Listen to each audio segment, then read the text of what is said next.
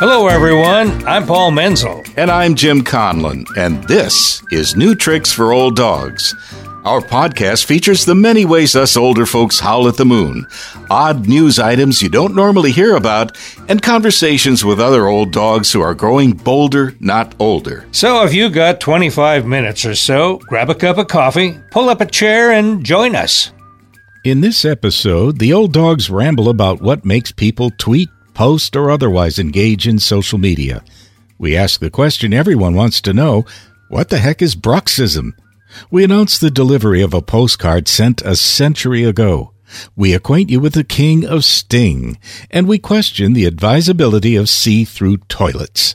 The old dog's conversation is with Tecla Murphy, a lady who found herself with time on her hands, so she started publishing a very popular magazine for seniors. Stay with us. Well, Paul, what's on your mind today? Oh, what's on my mind is social media, Jim. Uh huh. It's always in the news, uh, particularly since our president spends so much time on Twitter. Mm-hmm. But I really don't have a big social media presence. It's uh, something I don't want to devote a lot of my life to. And I don't know what your situation is, but. Uh, you know, Paul, what has kind of prompted my question to you is the title of this episode, which is Any Twit Can Tweet on Twitter. And isn't that true? Yeah. So why did you come up? That was your title, and I think it's very funny. Um, because I, I think that if you reduce what you have to say to three sentences, in most cases, it's not going to be valuable information. you know what I'm talking about? Um, and so I think that was what was behind that. Now you don't you don't have a presence on on uh, Twitter, do you? Well, I do spend a fair amount of time every day on social media. My preferred platform is Facebook. I found it a very rewarding way to find out what was happening with people that I don't see often or can't see because of distance, uh, other places in the country. You don't think it's uh, uh, too time consuming? Not at all. It's part of my life. It's something that I appreciate that otherwise I wouldn't have access to. So, how many friends do you have? On Facebook, about 500. Wow. Okay. So it, it does sound like there's a certain burden involved. You are shown glimpses of people's lives that you would normally not stay in touch with. Yeah. Okay. Now you don't Yeah, you don't so- think this is an information overload? Nah. Yeah. No, I'll tell you that part of it, Paul, is not. I think what is information overload is when people have a hobby horse and they, They ride it and they ride it every day. uh, so that you get overloaded with their opinions and opinions can get overwhelming. Okay. So how do you filter those out? I glance at them. Of course, I share lots of people's opinions, but I just feel like, wow, especially in this uh, critical election year, uh, it is unavoidable. People want to voice their opinions, and I think that they should. But a venue like Facebook has become kind of a multi-purpose vehicle. Uh, one aspect of it is to share uh, your life uh, and your good times. Another of it seems to be to share your food. and a third is to share your opinions. Well, not, not really share your food. You- You're just saying, "What a great meal I had! Don't you wish you had a great meal?" Well, in a sense, yeah. Well, you know, I have a Facebook site. Yeah. I read posts from other people that I want to read their posts, but I don't post information. It's for me, it's a question of why am I sharing the mundane things I do in life with other people? And I would ask the same question of you, Paul. why am I sharing? Why shouldn't you be less mundane? That's a whole nother ramble, Jim. These are teeth grinding and jaw clenching times which can wear on your patience and your teeth. This pod nugget is courtesy of the Washington Post for September twelfth, 2020. There's no official data to make a connection between teeth grinding and the current pandemic. However, some dentists have seen a rise in tooth grinding and jaw clenching over the last few months. The technical name for this grating problem is bruxism. There are plenty of studies that link bruxism to stress, anxiety, and depression. And these are certainly stressful times. If the grinding becomes more powerful and frequent, it can lead to damage to teeth and fillings. Now, there are two forms of bruxism daytime and nighttime. That pretty much covers Did it. not doesn't know it. The daytime form can benefit from relaxation and mindfulness exercises. Since the habit is unconscious behavior, you need to become aware of when you are grinding away. You can control it with relaxation exercises if you are willing to put in the time and effort. For nighttime bruxism, dentists recommend a mouth guard. This should be a custom made device, not the cheap ones you can pick up in a drugstore. Now, this isn't a cure, and it may not work for everyone, but it does help distribute the force of clenching over several teeth. At any rate, don't let concerns over bruxism lead to more teeth grinding and jaw clenching. It's a problem for a relatively small percentage of adults. But in keeping with our policy of bringing up obscure medical issues, we thought it would give you something to chew on. Yes, indeed. We all have stories about problems with the mail, but at least it arrives in the same century. This item is from the Washington Post for September 12, 2020. Brittany Keach from Belding, Michigan, was sorting through her junk mail earlier this week when an old and tattered postcard caught her eye. The address was right, but the postage was way wrong. It had a mm-hmm. one cent stamp, and the postmark was October 29th, 1920. The card was addressed to a Roy McQueen, and the message read Dear cousins, we are quite well, but mother has awfully lame knees. It's awfully cold here. The message ends with an intriguing question about whether Roy got his pants fixed, and it's signed by a Flossie Burgess. So, how did this ancient postcard resurface? Hmm. Well, a postal employee suggested two possibilities. It was discovered behind furniture or equipment in an older post office that was being renovated. Another possibility is that old postcards are sometimes purchased at a flea market and then re entered into the system. What a prank. Huh. I'd like to think that it was the result of the deep post office conspiracy to delay mail that involved three generations of mail carriers. Oh, Don't Oh, you. Paul? Well, at any rate, Keach posted the century old postcard on Facebook, and a couple of amateur genealogists took up the challenge of learning more about the families involved. Using census records, death records, and marriage records, the two history detectives were able to assemble a small family tree. This led to contact with the grandniece of the couple who were supposed to have received the postcard initially. The cousins are very interested in reclaiming the postcard. However, they were unable to shed any light on whether Roy got his pants fixed and what exactly needed fixing. Perhaps some mysteries should remain unsolved. Oh, I don't know. I'm curious. Nathaniel Peterson has become famous and rich by allowing himself to be stung by poisonous insects while millions watched on YouTube. This pod nugget is from the Washington Post for September 13th, 2020. Peterson launched his YouTube channel called Brave Wilderness in 2014. His shows have a simple formula against a tropical background accompanied by suspenseful music. He gets stung and writhes in pain.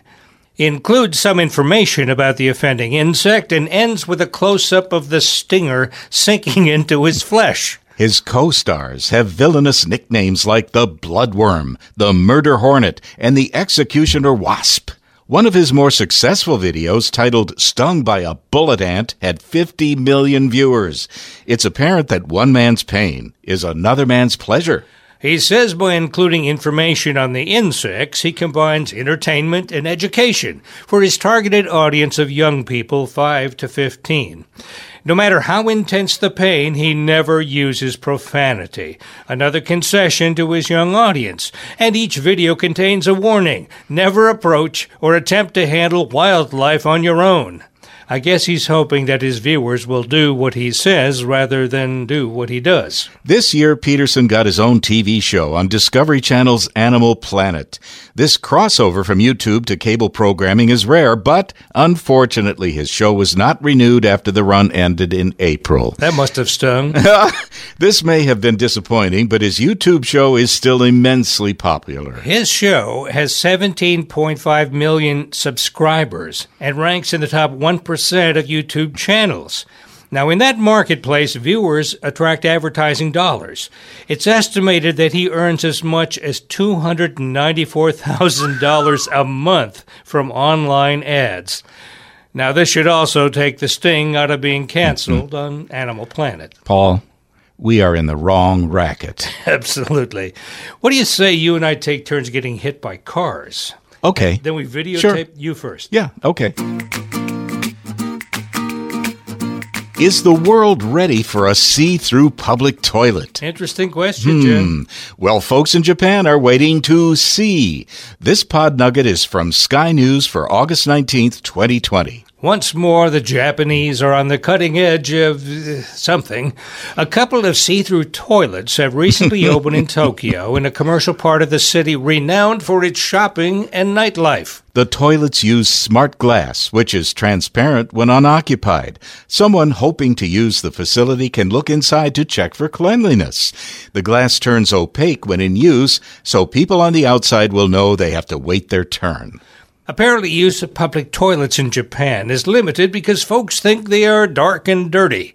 Authorities believe the new toilets will be successful because people can check it out before entering. Uh, there is a small problem. Users inside can't tell if the glass is opaque or not. It feels like you are on display, which, of course, could attract the wrong kind of a client. When her kids grew up and left home, Tecla Murphy wondered what she'd like to do with her time. After trying a bit of this and a bit of that, she hit on the idea of starting a magazine. Now, you might think this is not an opportune time to publish a magazine, but Tecla explains how she made Outlook by the Bay a success by appealing to seniors. Can you fill us in just briefly your life before you started the magazine? I was, of course, a housewife and mother for the first, whatever, 50 or 60 years. And then once everyone moved on, um, then I needed something else to do. And um, I was involved in many things. And at one point, I was hiking too much and I hurt my foot and I had to get off my foot. So I thought, now what am I going to do? So I decided to start a magazine. Oh, yeah, that makes sense. Yes, yes, it does. so, if you had hurt a different body part, you would be doing something else? Probably, probably. Okay, that's that's fair. Well, t- tell us about what possessed you to start this magazine. you know, so many people are retiring early now, like 55 ish. And uh, what's next? We have all this time ahead of us. We're not all going to check it out at uh, age 60. So, what do we do next? So, this magazine tries to answer that question of this is what you can do, this is what's available, you need to know this, you need to know that. You have nice, succinct answers. You're a good editor. So, uh, thank you. You started this magazine specifically for people who are of retirement age. Uh, what has been the reception?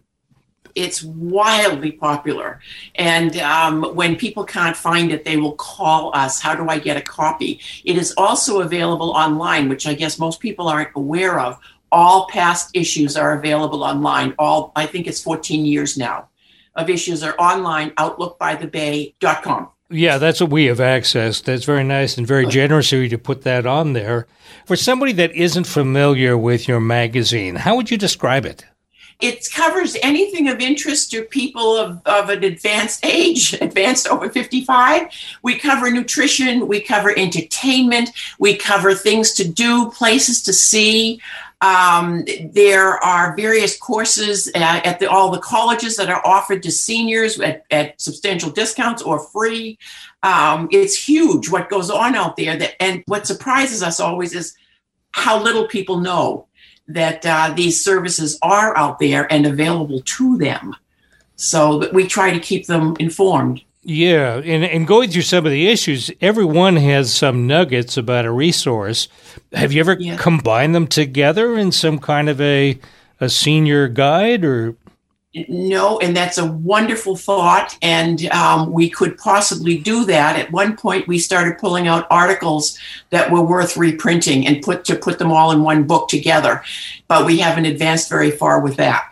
I, also noticed that you have a social media presence. Now that's something Jim and I are wrestling with. How, how did you decide where to go and and what to provide?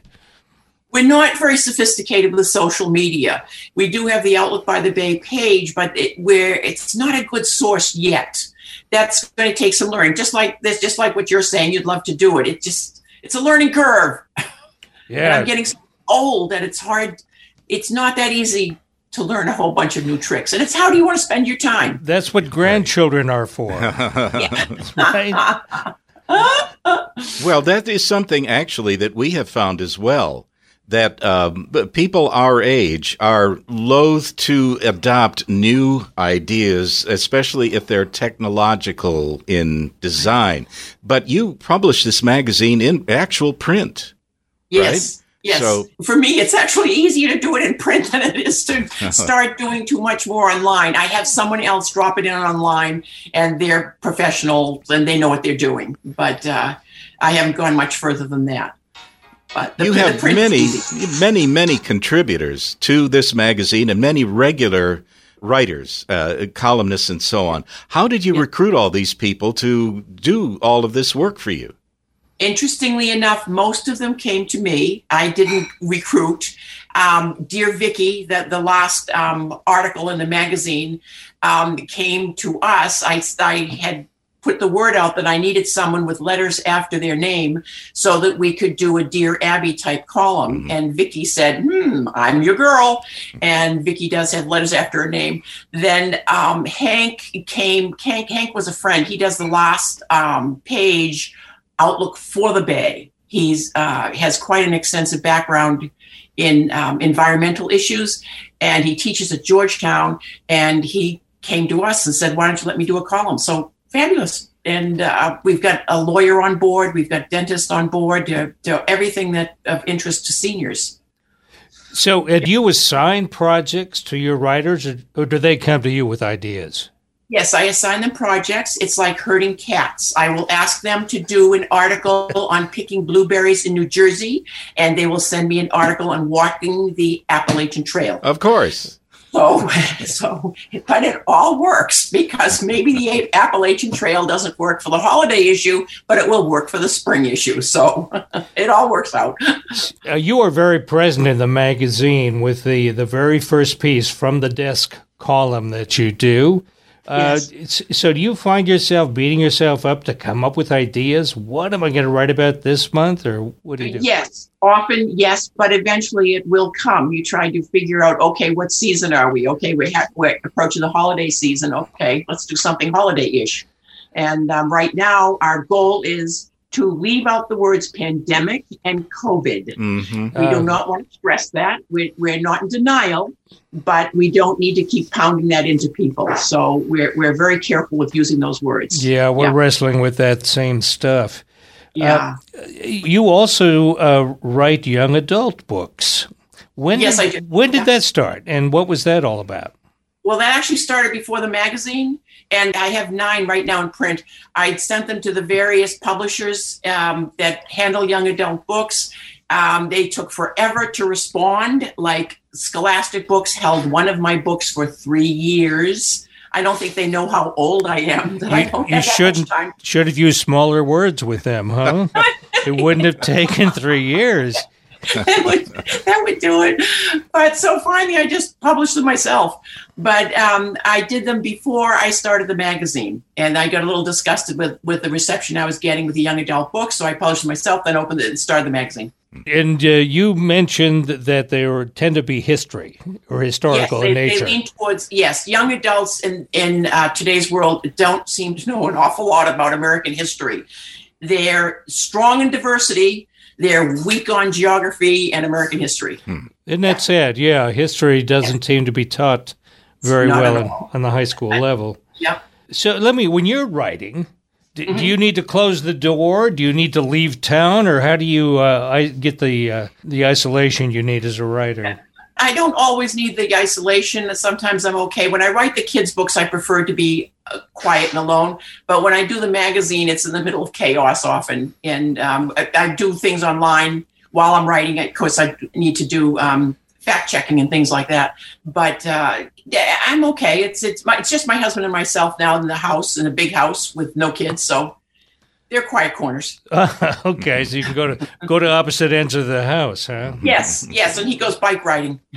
Ah, so, that and works. I'm good. Yeah. What do you have to nudge him and say? Isn't it time for a bike ride, or do you have to? I don't want to hear that.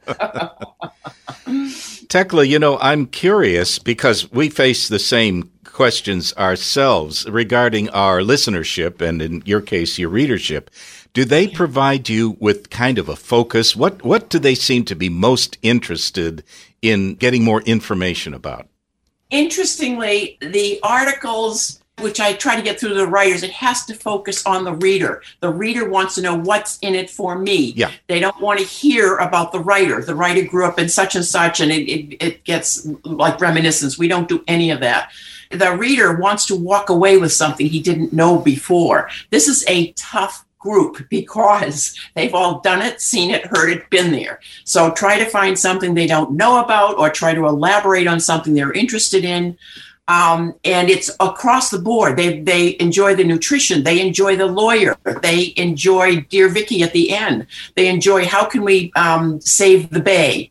Um, one lady said, I treat it like a box of chocolates, one at a time. She just loves this magazine and she'll, she'll take it slowly rather than sitting down, what which you can't do. You can't sit down and read it in one sitting.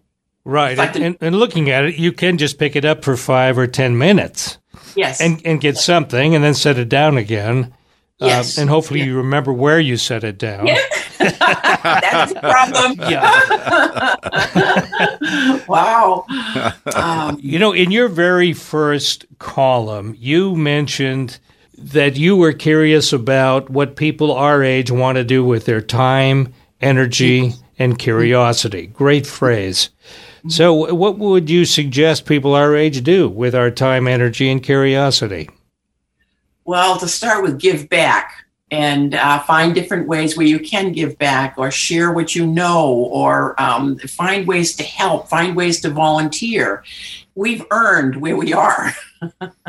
My husband was a military person for probably 30 years and a government person for 30 years, but that's combined. He did both of them at the same time. And um, he deserves his time off now. But in return, he also gives back and tries to help and do whatever he can. Yeah, that seems to happen a lot for people our age. I know a lot of our friends are involved uh, in some kind of volunteer work. It uh, it just brings some spice and energy to your life. So, what's your next challenge? You did this magazine for 14 years. What's next? I'm actually thinking of selling the magazine to get someone younger at the helm.